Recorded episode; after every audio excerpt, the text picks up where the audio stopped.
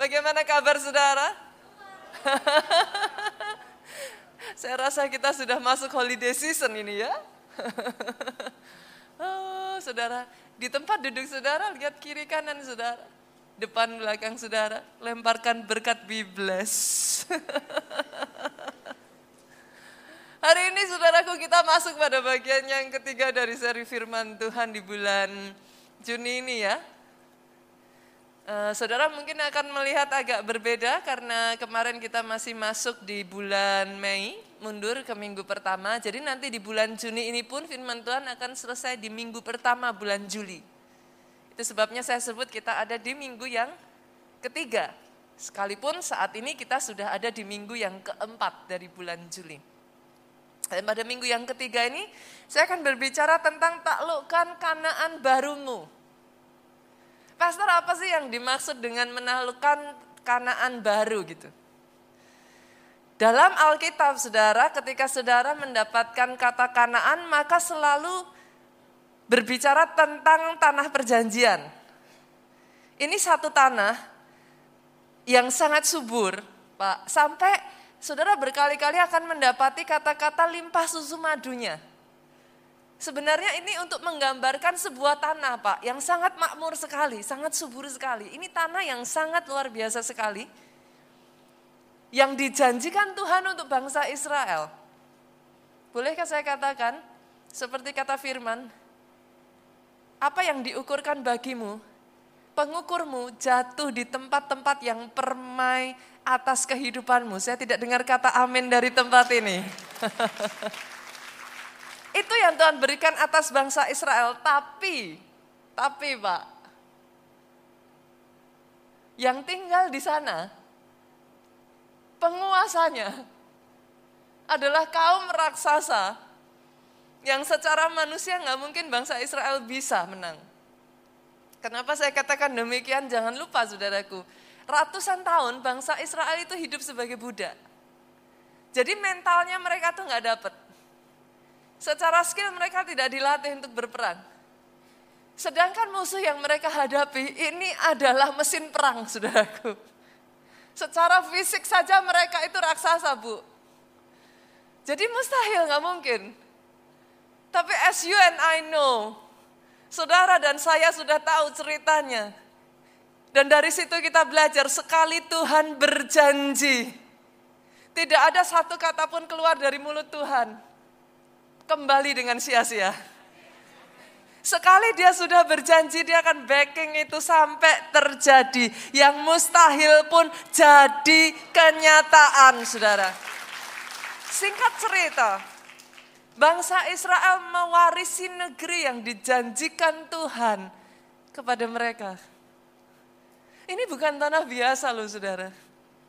Kalau saudara yang pernah pergi Holy Land, nanti ya saudara tunggu ya. Kemarin kita sebenarnya udah mau pergi Holy Land bulan Juli.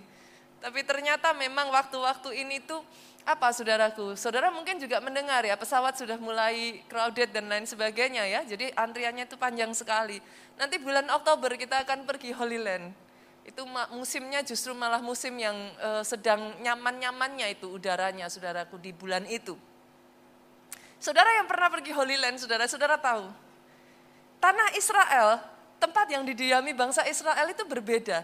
Kalau saudara masuk ke area Israel, Pak, itu subur sekali, hijau. Di sekitarnya itu padang gurun. Jadi sejak dari dulu tempat ini tempat yang spesial. Tidak heran itu menjadi perebutan, Pak. Dan tidak heran akhirnya dikuasai para raksasa gitu. Yang memang kuatnya yang dari yang paling kuat. Menguasai tempat itu gitu. Pastor apa bedanya? Sangat beda sekali. Sama-sama kerja kerasnya saudara. Ketika bangsa Israel masuk ke tanah kanaan dengan ketika mereka di Mesir itu totally different. Di Mesir mereka bukan gak kerja keras loh bu. Mereka kerja sangat keras tapi nothing gitu. Kayak nggak ada hasilnya. Begitu mereka masuk ke tanah kanaan, boom. Tiba-tiba mereka mengalami terobosan demi terobosan yang tidak pernah mereka alami sebelumnya. Itulah yang saya sebut sebagai financial leap. finansial. Dan saudara dengar ini baik-baik. Bolehkah saya katakan ini? Setiap saudara dan saya, setiap saudara dan saya untuk masuk, untuk mengalami lompatan. Ini poin saya. Engkau harus menaklukkan kanaan di depanmu. Karena setiap kita, masing-masing kita, Tuhan itu kasih kanaannya ya saudaraku. Kanaan yang berbeda-beda yang Tuhan mau bawa saudara masuk ke situ gitu. Pastor kanaan itu berbicara apa? So many things. Kanaan bisa berbicara kepercayaan baru yang Tuhan berikan kepada saudara. Sona baru yang saudara merasa di situ saudara masih belum mampu gitu. Kanaan bisa berbicara tentang wilayah-wilayah baru yang saudara bahkan tidak mengerti. Saudara kayak you feel like ini tempat yang saudara nggak tahu sebelumnya gitu saudaraku. Kanaan berbicara bahkan tentang skill, level, berbicara tentang teknologi-teknologi baru yang Tuhan mau engkau kuasai. Ketika saudara menaklukkan itu, di situlah kau akan mengalami yang namanya lompatan.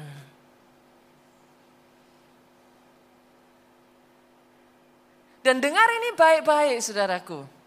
Saya harus katakan kepada saudara. Sebagian dari saudara mungkin berpikir pastor, pastor dari tadi sebut tentang kanaan baru seolah-olah kayak ada kanaan lama. Oh iya saudara, saya rasa by now saudara sudah menyadari engkau menyembah Tuhan yang very progresif. Harusnya saudara. By now saudara menyadari, saudara yang sudah mengikut Tuhan cukup lama, saudara tahu. Tuhan yang kita sembah, itu sebabnya dikatakan janjinya engkau akan naik dan tidak turun. Kenapa? Tuhanmu itu Tuhan yang sangat progresif. Dia nggak pernah diam dan berhenti di satu titik. Dia very progresif. Dia akan terus bawa saudara dari satu level ke level berikutnya lagi. Sejak saya kenal Tuhan dari sejarah gereja ini ya saudaraku. Enggak pernah ada tuh Tuhan bawa kita stuck di satu titik. Ketika kau ngerti dan kau kenal siapa dia, belajarlah berjalan sesuai dengan realitanya Tuhan. Karena it's totally different gitu. Dia akan terus membawa saudara masuk pada level demi level demi level yang baru. Masalahnya banyak orang Kristen saudaraku. Seringkali dari kita, kita sudah puas dengan kanaan lama, kemenangan-kemenangan lama yang Tuhan pernah berikan atas hidup kita. Itu sebabnya saya menyebut saudaraku, sering kali di dunia ini banyak mantan orang sukses. Maaf ya Pak, kalau saya katakan seperti ini ya. Mungkin perkataan saya terdengar keras gitu. Kenapa saya sebut mantan orang sukses? Karena sampai di satu titik tertentu, engkau tadinya ketika kau muda, engkau berjuang mati-matian, engkau tidak takut dengan penghalang di depanmu. Engkau berani mengambil resiko, engkau berani berjalan bersama dengan Tuhan di bawah satu level demi level berikutnya. Tapi sampai di satu titik tertentu, kau nyaman. Kau ngomong sama dirimu sendiri, udah enough kali pastor. Di sini udah oke okay, gitu. Dan dari situ saudara mempertahankan kanaan lama gitu. Saudara stay di sana. Hanya untuk mendapati saudaraku, he is, dia Tuhan yang sangat progresif. Kita nggak akan pernah bisa stay di kanaan lama too long. Kenapa saya katakan itu saudaraku? Akan ada berikutnya saudara. Orang-orang yang berjuang di depan saudara. Mereka akan terus mengikuti. Saudara bahkan melihat ya, nggak usah kita ya saudara. Dunia tempat saudara hidup ini, very progresif Kerasa nggak sudah? Very progresif. Baru saja kayaknya nggak berapa lama kita belajar tentang yang namanya web, app, kayak gitu kan. Itu terdengar seperti kayak startup company, kayak gitu-gitu. Saudara terdengar kayak itu baru saja gitu. Tapi tiba-tiba sudah berjalan, sosial media lanjut lagi, berjalan lagi. Saudara dengar apa yang disebut sebagai AI. Betul saudaraku, artificial intelligence. Baru itu saudara belajar lagi yang namanya augmented reality, kayak gitu kan, AR. Apalagi itu pastor gitu kan. Belum itu saudara belajar lagi yang namanya VR, virtual reality. Sekarang muncul yang namanya metaverse. Ini belum metaverse selesai saudaraku. Orang sudah berusaha untuk pergi keluar angkasa. Nggak heran muncul sampai sebuah movie saudaraku dibuat seolah-olah universe kita ini udah nggak cukup gitu. Ada another universe gitu. Betul? Saudara mungkin sudah nonton filmnya juga. Kayaknya seolah-olah manusia nggak pernah cukup. Kenapa saudara? Dengar ini itu Tuhanmu. Tuhanmu Tuhan yang sangat progresif. Dia tidak pernah berdiam diri. Itu sebabnya dia mengatakan dia mau bawa engkau from glory to a greater glory. Bukan turun tapi terus naik. Aminnya yang paling keras tepuk tangannya yang paling meriah buat Yesus Tuhan kita. Tapi untuk kau bisa alami itu, taklukkan kanaan barumu. Itu poin saya. Taklukkan kanaan barumu. Hari ini saudara saya akan mengajak saudara. Kita akan belajar dari bangsa Israel. Bagaimana mereka menaklukkan kanaan mereka. Saya akan bagikan tiga poin bagi saudara. Saudara yang mencatat yang pertama saudaraku, saudara bisa catat berani menyeberang sungai Yordan menuju ke Kanaan baru. Saya akan bawa saudara satu-satu ya, saudaraku. Saya akan mempik, saya akan berusaha mempicturize kepada saudara untuk menunjukkan Kanaan, saudaraku, itu dibatasi oleh sungai Yordan. Pada saat ayat ini saudara baca, ketika kita nanti baca saudaraku, bangsa Israel itu sudah ada di sebelah sininya sungai Yordan. Dan mereka itu sudah mengalahkan yang sebelah sini. Dan jangan salah saudaraku, bahkan yang di sebelah sini sungai Yordan itu sudah sangat subur sekali. By the way, mereka hidup di sana sudah puluhan tahun. Nyaman dong? Betul ya, saudara? Sudah puluhan tahun, sudah berhasil Pak, sudah menang. Tapi saudara harus ingat, janjinya Tuhan enggak di situ aja. Yang dapat bagian dari yang di sini itu baru dua atau tiga suku. Masih ada janjinya Tuhan di sebelah sana, sungai Yordan. Tapi untuk mereka bisa ke sebelah sana sungai Yordan, mereka harus bisa menyeberangi sungai Yordan. Sungai Yordan berbicara tentang apa Pak? Tantangan, challenge. Sungai Yordan berbicara tentang apa? penghalang bu. Ada penghalang yang harus ditaklukkan. Kalau nggak hati-hati, sangat mudah bagi kita terjebak di zona nyaman. Udah puas bu. Pastor segini aja udah cukup. Mau apa lagi? Pastor saya sudah berumur. Pastor mau gimana lagi? Ini sudah cukup. Saya berdoa ya saudara Sifat karakteristik Tuhan yang progresif itu diturunkan ke atas anak-anaknya di tempat ini. Sifat karakter Tuhan yang selalu punya visi besar diturunkan atas pribadi, lepas pribadi, lepas pribadi. Di tempat ini tepuk tanganmu boleh yang paling dahsyat buat Yesus Tuhan kita. Nah, ini adalah kisah tentang bagaimana Tuhan mau bawa bangsa Israel ini loh janjiku atas atas bangsamu itu segede ini. Kamu baru melihat segininya. Udah puas? Atau ayo ikuti aku. Ayo berjalan bersama aku. Ayo ikuti langkah-langkah kakiku. Tapi masalahnya berapa banyak saudara setuju dengan saya mengikuti Tuhan gak segampang itu. Saya tuh pernah nulis di IG saya, ikut Tuhan tuh ngeri-ngeri sedap. Saya ditanya, kenapa ngeri-ngeri sedap pastor katanya. Karena sering kali saudaraku ikut Tuhan itu ya saudara, kita tuh dibawa pada batas limit kita Pak. Di titik yang sudah mau jatuh, set, ditolong. Gitu. Ditolong sih, tapi jadikan ngeri-ngeri sedap gitu Pak.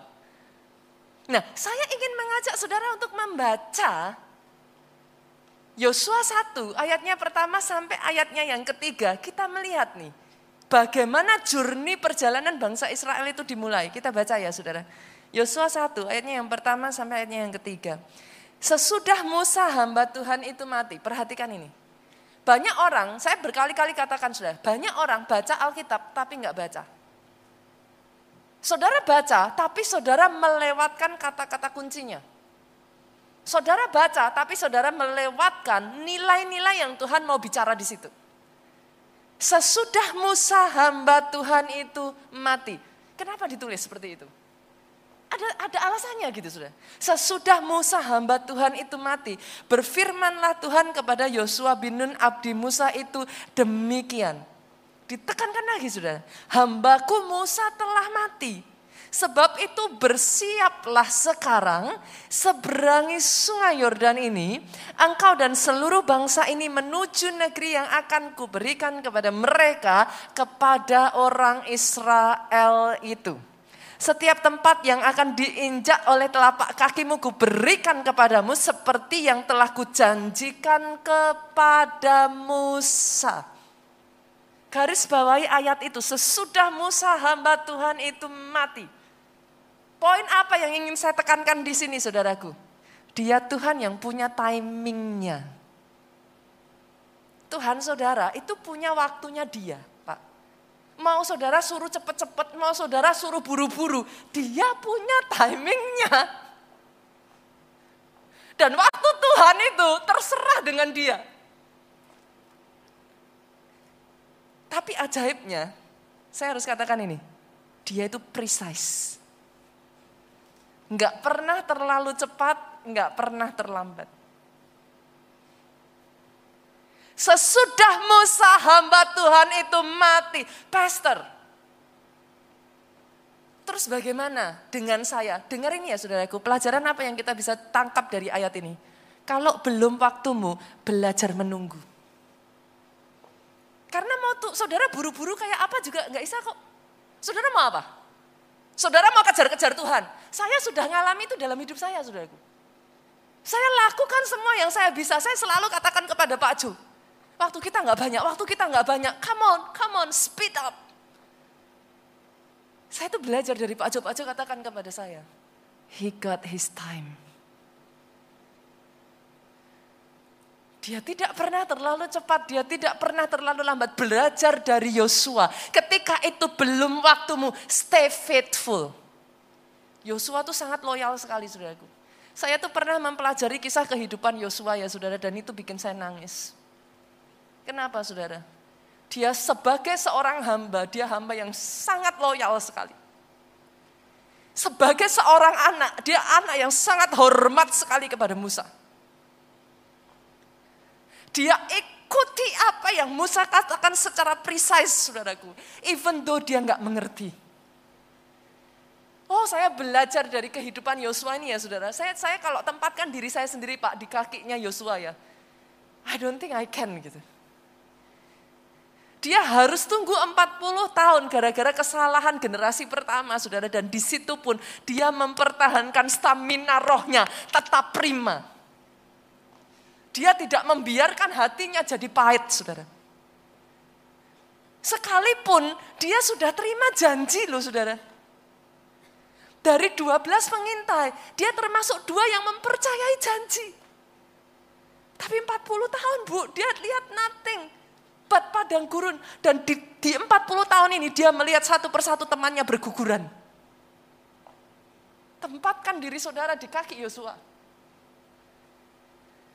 40 tahun ini bukannya penggenapan janji yang dia lihat saudara, satu demi satu.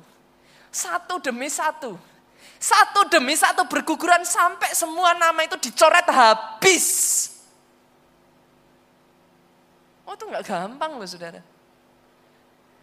Saya belajar dari lesson ini saudaraku. Ketika belum tiba waktunya, stay faithful.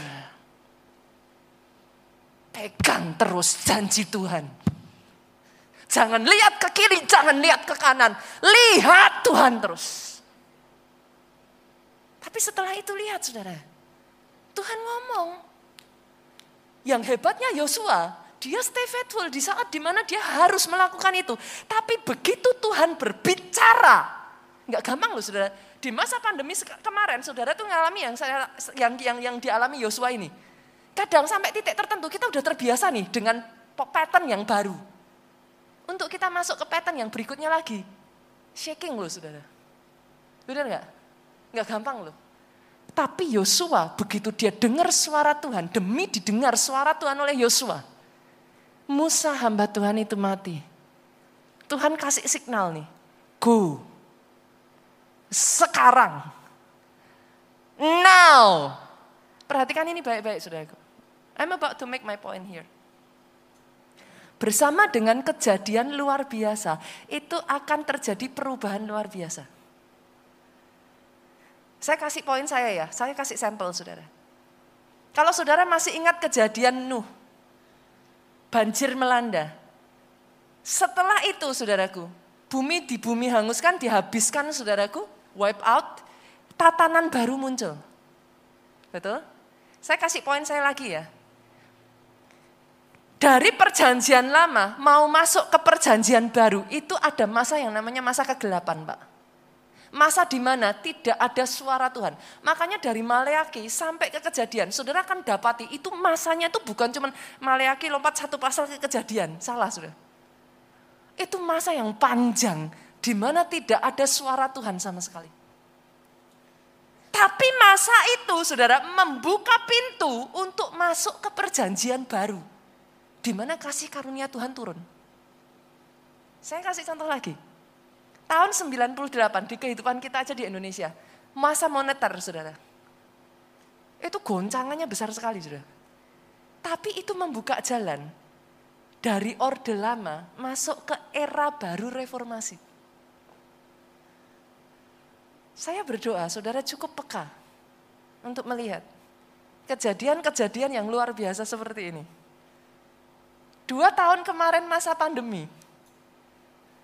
Ini adalah kejadian luar biasa saudaraku.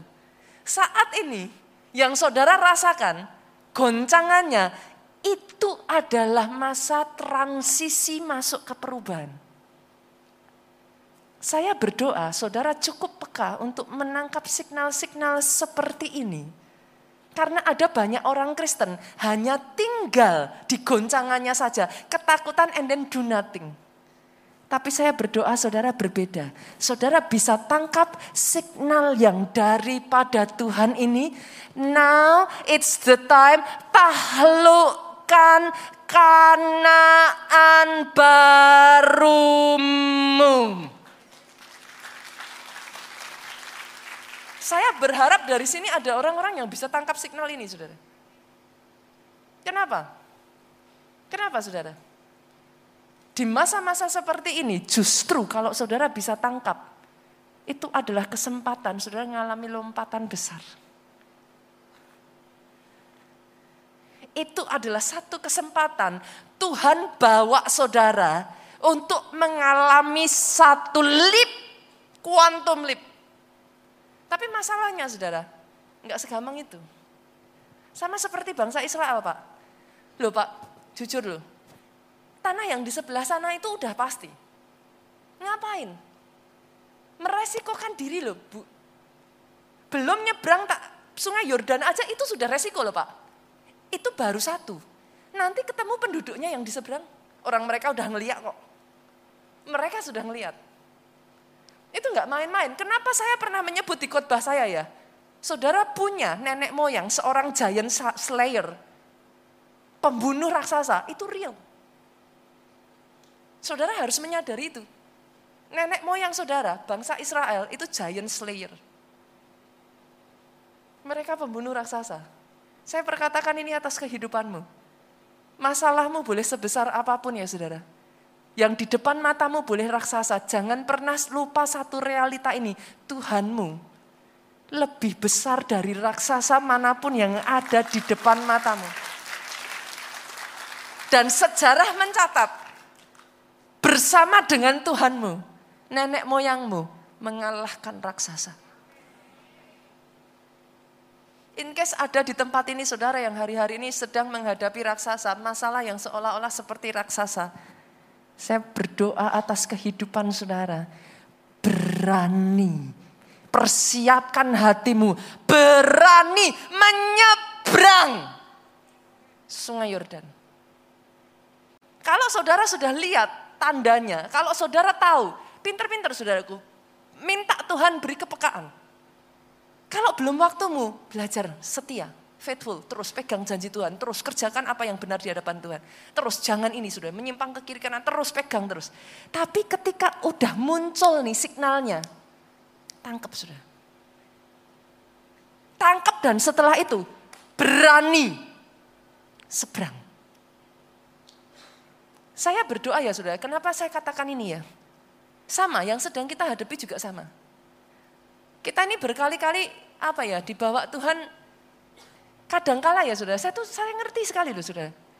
Kemajuan seperti ini belum tentu semua semua orang itu bisa setuju dan senang gitu. Most most kebanyakan orang akan lebih nyaman dengan yang namanya ya sudah gini. Betul Pak? Kenapa? Bersamaan dengan kemajuan, nggak bisa disangkal saudaraku. Raksasanya juga lebih besar gitu. Kita sudah menghadapi itu. Kadang kalau kita nggak hati-hati, kita itu sudah ada di zona nyaman.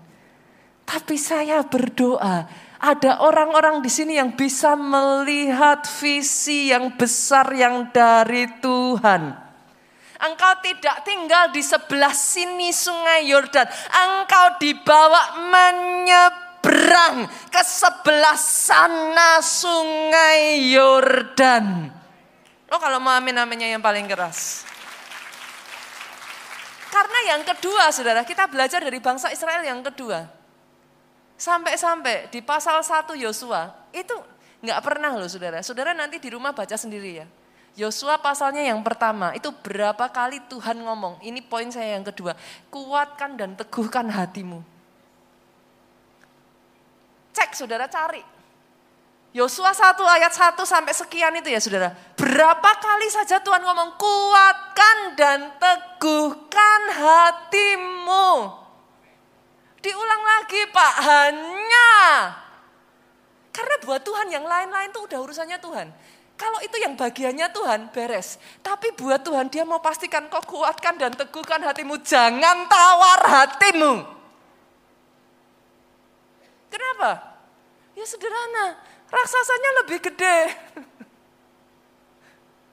Tantangannya lebih banyak. Ketika saudara belajar menaklukkan kanaan baru, kerumitannya lebih besar. Banyak orang Kristen doa, Tuhan berkati aku, Tuhan bawa aku sukses. Kenyataannya setelah diberkati sukses, bukannya tambah enak. Orang berkata semakin tinggi Tuhan bawa saudara semakin besar anginnya. Tapi bagaimana? Bukankah saudara keturunan dari pembunuh-pembunuh raksasa, saudaraku? Bukankah saudara keturunan dari Tuhan yang DNA-nya ada kebesaran di dalam hidupmu? Yes, pasti. Tantangannya lebih besar. Yes, pasti. Kerumitannya lebih. Saudara harus lebih kerja keras. Saudara harus mau dibawa belajar skill-skill baru. Saudara nggak bisa bilang, nggak, aku nggak ngerti. Lah gimana? Enggak bisa. Enggak bisa, saudara. Itu sebabnya Tuhan ingatkan, kuatkan, teguhkan hatimu. Hidup di dunia ini ya saudara, saudara akan terus ada di dua realita. Antara mempercayai firman dengan melihat kenyataan. Di titik ini, shaking kalau nggak hati-hati. Imannya kandas loh saudara. Banyak orang-orang yang saya lihat di masa pandemi ini goyang banyak yang mungkin nggak mau mengakui itu, tapi you shake gitu. Goyang sudah. Itu sebabnya Tuhan mengingatkan berkali-kali, hanya kuatkan, teguhkan hatimu. Dan yang ketiga saudara, yang ketiga pastikan ini, komit pegang perjanjian dengan Tuhan. Kenapa saya katakan itu? Komit pegang perjanjian dengan Tuhan. Catat ini baik-baik ya saudara. Di dalam peperangan yang saudara hadapi di depan, saudara tuh nggak jalan sendiri. Saudara tuh partneran sama Tuhan. Dan sorry to say, saya harus mengingatkan saudara, yang punya andil lebih besar menentukan kemenangan saudara itu Tuhan. Yang mengerti aminnya yang paling keras. Kalau saudara partneran sama Tuhan, nggak bisa suka-suka kita. Ikuti dong deal yang saudara bikin dengan Tuhan. Saudara harus mengikuti perjanjianmu dengan Tuhanmu. Itu sebabnya saudara, kita lanjutkan ya. Yosua pasalnya yang pertama ayatnya yang ke-7 sampai ayatnya yang ke-8. Saya bacakan buat saudara. Ikuti saudara. Hanya kuatkan dan teguhkan hatimu ini diulang lagi di sini. Dengan sungguh-sungguh. Garis bawahi saudara. Bertindaklah hati-hati sesuai dengan seluruh hukum yang telah diperintahkan kepadamu. Bertindaklah hati-hati. Apa tujuan saudara ikut komsel? Apa tujuan saudara ikut ibadah seperti ini? Saudara mendengar firman. Bertindaklah hati-hati Sesuai dengan setiap hukum. Hukum itu apa? Perjanjian. Hukum itu apa? Perintah yang sudah disampaikan kepadamu. Jangan menyimpang ke kanan ke kiri. Maka engkau supaya engkau beruntung ke mana pun engkau pergi.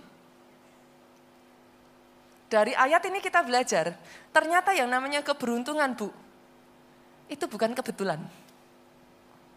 Di dalam Tuhan, keberuntungan itu berasal dari saudara hati-hati mengikuti setiap perintah Tuhan. Tidak menyimpang ke kanan, tidak menyimpang ke kiri. Di situlah ada keberuntungan. Ayat 8 saya lanjutkan saudara. Jangan engkau lupa lah ini. Lihat ini sudah. Jangan engkau lupa memperkatakan kitab Taurat ini. Tetapi renungkan itu siang dan malam supaya apa? Engkau bertindak hati-hati sesuai dengan yang tertulis di dalamnya. Jadi supaya ayat 7 bisa saudara lakuin. Kan ayat 7 tadi ngomong, bertindak hati-hati. Supaya ayat 7 itu saudara bisa lakuin, jangan lupa memperkatakan kitab. Senggol kiri kanan dari jauh, Alkitabnya sudah dibaca belum? Satu lagi ingetin ini terus saudara. Kalau saya khotbah apa pasti saya ingetin Alkitabnya sudah dibaca belum? Kenapa kalau saudara tidak baca? Lah gimana? Mau memperkatakan siang dan malam gimana? Dari mana? Enggak bisa. Kenapa? Kenapa harus saudara baca? Renungkan siang dan malam. Di dalam Tuhan yang namanya keberuntungan bukan kebetulan. Once again saya harus katakan ini.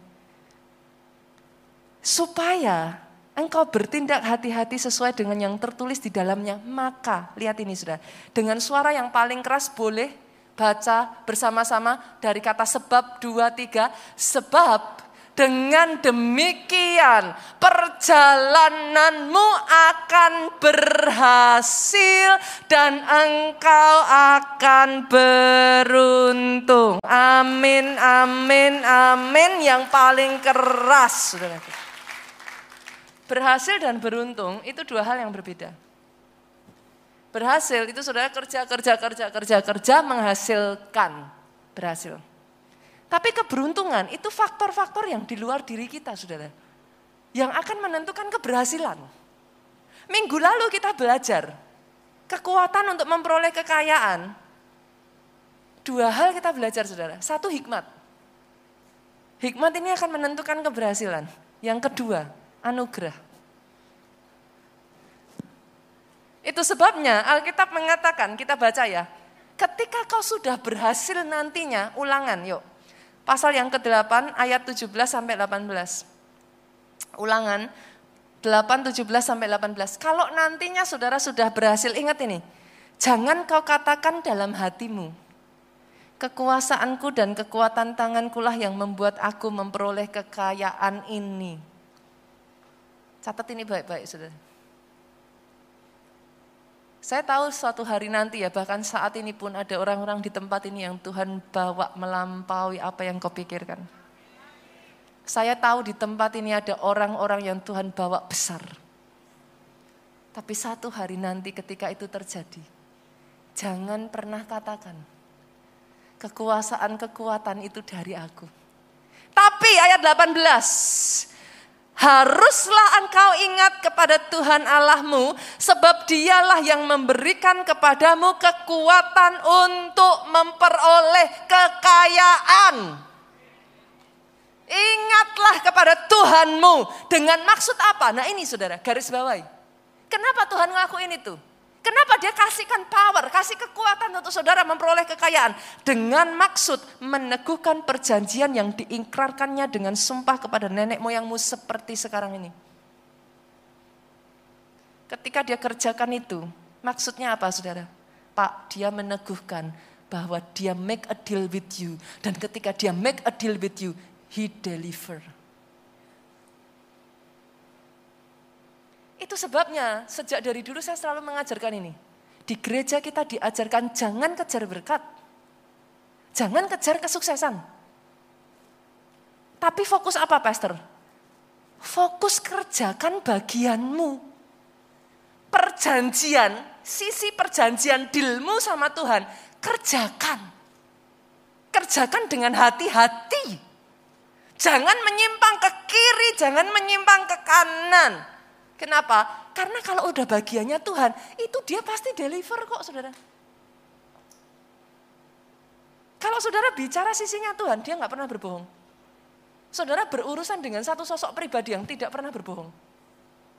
Masalahnya bukan Tuhannya, kitanya. Kita pegang nggak nih bagian kita? Pastor, lah terus bagian kita apa? Saudara masih ingat nggak 2019-2020? Pastor Joe membagikan tentang tujuh pilar perjanjian berkat Tuhan. Saya refresh ya, saudara. Karena kadang kalau orang Kristen nggak hati-hati, kita tuh jadi kayak apa ya? Kalau bahasa saya, jadi nggak imbang ya. Di gereja kalau mau bicara soal uang sedikit udah salah. Bicara soal berkat dibilang over blessing kayak gitu kan. Tapi gereja harus mengajarkan di satu sisi saudaraku, gereja mengajarkannya harus seimbang. Mengajarkannya nggak boleh ngawur. Karena memang yang membuat itu terjadi bukan hanya satu faktor, salah saudara. Ada perjanjiannya dan saudara harus menguasai itu. Saya akan bagikan setidaknya tujuh ya saudara. Tujuh, saya akan bagikan dari tahun 2020, saudara nanti cek di Youtube, maka saudara akan tahu saya akan ingatkan kembali saudaraku. Yang pertama, lebih dari yang lain-lain. Yang pertama, pastikan pilar yang pertama, hidup dalam kebenaran total. Apa saudara masih mau ingat dari yang sebelumnya ya saudara? Saudara akan mengerti kok. Itu nggak bisa hanya karena satu titik. Itu faktornya banyak. Dan yang pertama yang harus saudara pegang, hidup dalam kebenaran total, saudara. Tidak bisa. Ayub ya, saudara, hidup saleh benar. Jauhi kejahatan, takut akan Tuhan. Itu yang pertama. Itu yang harus saudara pegang. Jangan menyimpang ke kanan ke kiri. Ikuti terus. Di masa pandemi masalahnya, banyak orang yang komitmennya rontok. Kompromi. It's okay, gini nggak apa-apa, it's okay, it's okay pastor. Yang kedua saudaraku, pilar ber, perjanjian berkat yang kedua. Cinta Tuhannya bukan cinta uangnya. Saya ingatkan lagi ya ini sudah, ini sudah dari tahun 2020 diajarkan sebenarnya di gereja kita. Cinta Tuhannya bukan uangnya. Kenapa? Kalau saudara cinta uangnya, pada saat Ayub diizinkan mengalami masalah, bye-bye Tuhan. Janji Tuhan nggak tergenapi bu. Tapi kalau kau cinta Tuhannya, Ayub di saat diizinkan ngadepi masalah. Lihat apa kata Ayub saudara. Kita buka yuk. Ayub pasalnya yang pertama ayatnya yang ke-20 sampai ayatnya yang ke-22. Boleh dibantu multimedia?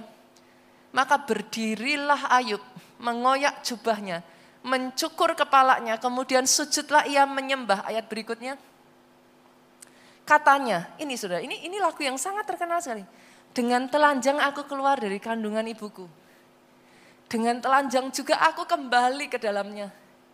Tuhan yang memberi, Tuhan yang mengambil, terpujilah nama Tuhan.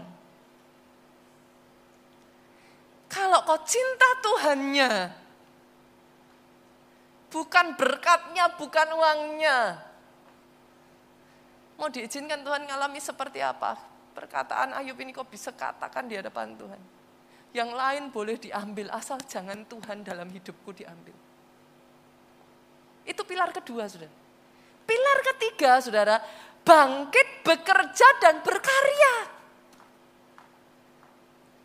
Loh, jangan ini ya saudaraku, jangan maksudnya dicampur-campur. Ada bagiannya doa, ada bagiannya kerja. Mau saudara doa jengkeng sampai kayak apa ya saudara? Saudara nggak kerja, firman Tuhan itu hukumnya jelas. Kalau kau nggak kerja, jangan hendaknya kau makan. Loh keras tuh saudara firman itu. Itu nggak bisa saudara campur loh pastor, tapi saya sudah ke gereja tiap minggu. Hubungannya apa? Satu sisi kau kerjakan, sisi lain jangan dilupakan. Kerja. Berkarya. Yang keempat saudaraku, berpikir dengan hikmat Tuhan. Pakai hikmat Tuhan, nggak boleh sembarangan. Berpikir dengan hikmat Tuhan itu gimana? Yuk kita lihat Amsal 15 ayat 22 yuk. Ini saya cepat ya saudaraku. Amsal 15 ayat 22 yuk. Multimedia. Rancangan gagal kalau tidak ada pertimbangan, tetapi terlaksana kalau penasihat banyak. Kalau saudara mau buka sesuatu yang baru, usaha yang baru, jangan asal. Pertimbangkan baik-baik. Minta nasihat dari orang-orang yang sudah pengalaman. Cari tahu banyak hal. Itu hikmat saudara. Hikmat apa lagi? Yuk kita lihat lagi yuk. Amsal juga. Sorry Ibrani 13 ayatnya yang kelima A. Come on multimedia, ayo gerak cepat. Janganlah kamu menjadi hamba uang dan cukupkan dirimu dengan apa yang ada padamu. Clear saudara, jangan besar pasak daripada tiang. Ini hikmat. Orang Kristen sukanya gini, minta didoakan, tapi bagian-bagiannya ini nggak dilakukan. Taunya kalau sudah hancur datang sama pendeta doa simsalabim abrakadabra nggak bisa begitu sudah. Nggak pernah ada jalan instan aminnya yang paling keras. Next berikutnya lagi yuk, Roma 13 ayatnya yang ke-8a. Janganlah kamu berhutang apa-apa kepada siapa pun juga. Ini sudah jelas satu persatu, itu namanya hikmat sudah. Pastor tapi, pasti banyak tapinya. Kalau sudah berbicara tentang jangan berhutang, banyak tapinya sudah. Saya tahu. Dalam hal ini saya tidak pernah memaksakan apa pun. Saya hanya membacakan firman, saudaraku. yang mengerti aminnya yang paling keras. Tapi saya tahu satu hal ini saudara, 2020 pesan firman ini disampaikan ya, masuk ke pandemi. Saya melihat orang-orang yang bebas dari hutang, kondisinya lebih kuat. Saudara nggak bisa menyangkal itu. Perkara kita masih ke arah sananya nggak segampang itu, I know gitu. Bukan semua hutang juga I know gitu, saudara. Kadang kalau kita sudah bicara firman gini nggak gampang ya, saudaraku ya. Yuk lanjut lagi yuk, karena ada tujuh nih, cepat kita. Yang kelima, muliakan Tuhan dengan hartamu. Lah ini biasanya orang Kristen yang paling paling sensi nih di sini. Ya kan tuh jujur, saya jujur apa adanya kok saudara. Tapi ketika kita membagikan sesuatu, balance saudaraku. Jelas clear. Saya bukakan ya, Amsal 3 ayat 9 sampai 10 yuk cepat. Muliakan Tuhan dengan hartamu, dengan penghasilan pertama dari segala penghasilanmu. Masuk yuk, Maleakhi 3 ayat 10 sampai 12. Langsung aja, Maleakhi 3 ayat yang ke-10 sampai 12. Bawalah seluruh persembahan persepuluhan. Saya masuk ke sini ya saudara. Kalau saudara berbicara tentang persembahan persepuluh, saudara kasih 10 persen. Jangan pikir saudara bisa melakukan seenak saudara dengan yang 90 persen loh. Sorry. Saudara kasih yang 10 persen untuk Tuhan, itu artinya saudara mengakui Tuhan berdaulat penuh atas keuanganmu. Artinya 90 persen sisanya gunakan itu memuliakan nama Tuhan. Aminnya yang paling keras. Pastor, memuliakan nama Tuhan apa? Tanggung jawab sama anak istrimu. Itu memuliakan Tuhan. Pastikan kesejahteraan mereka itu memuliakan Tuhan. 90 persennya gunakan itu untuk kemajuan bisnismu. Jangan dihabiskan besar pasak daripada tiang itu memuliakan Tuhan. Porsinya harus balance, saudaraku. Dan yang keenam, bergerak secara profetik. Jangan copy paste. Eh si A ngelakuin ini, aku juga ngelakuin ini. No. Bergerak secara profetik, tanya Tuhan.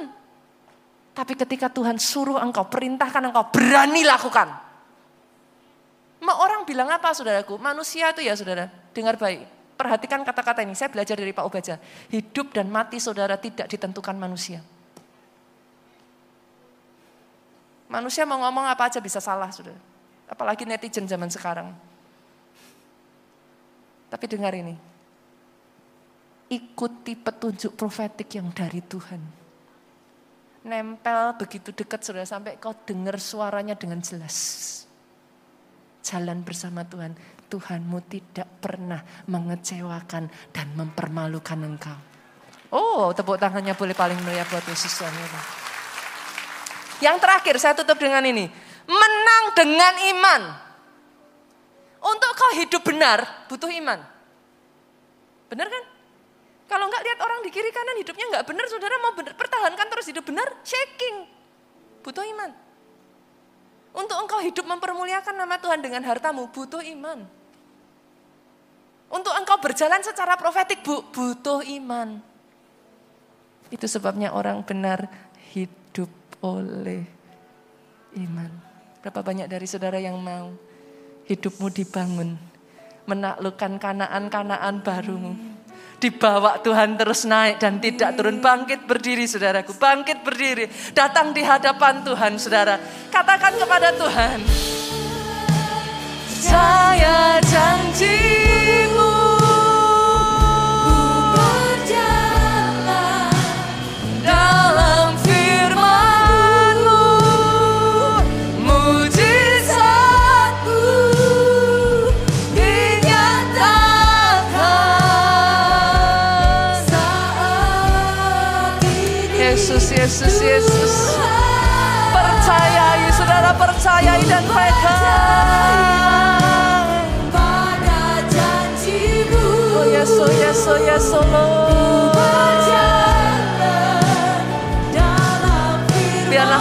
Kata-kata ini yang keluar dari bibirmu, saudaraku.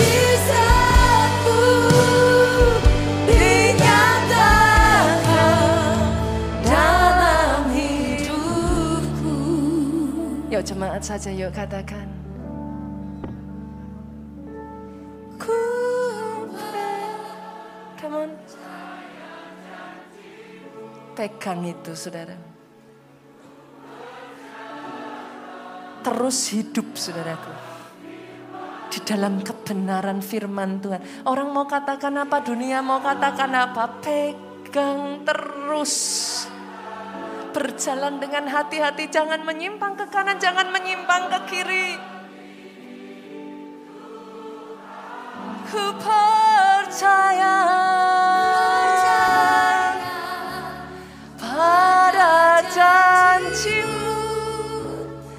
Terus berjalan saudaraku. Jangan takut dan gentar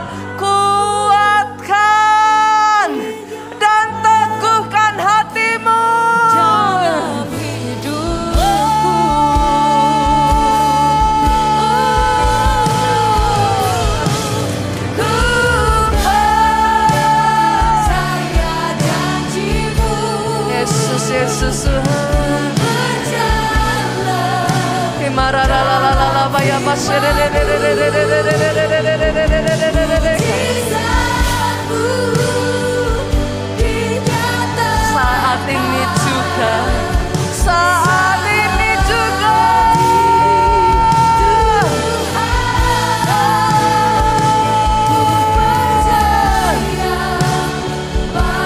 ini yang kami pegang Tuhan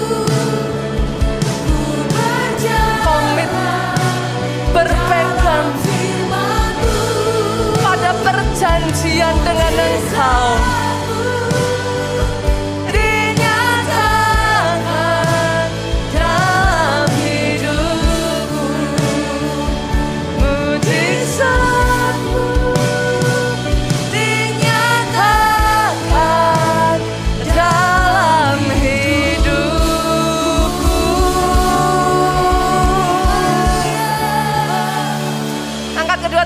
Sudah diberkatilah saudara oleh Tuhan. Amin.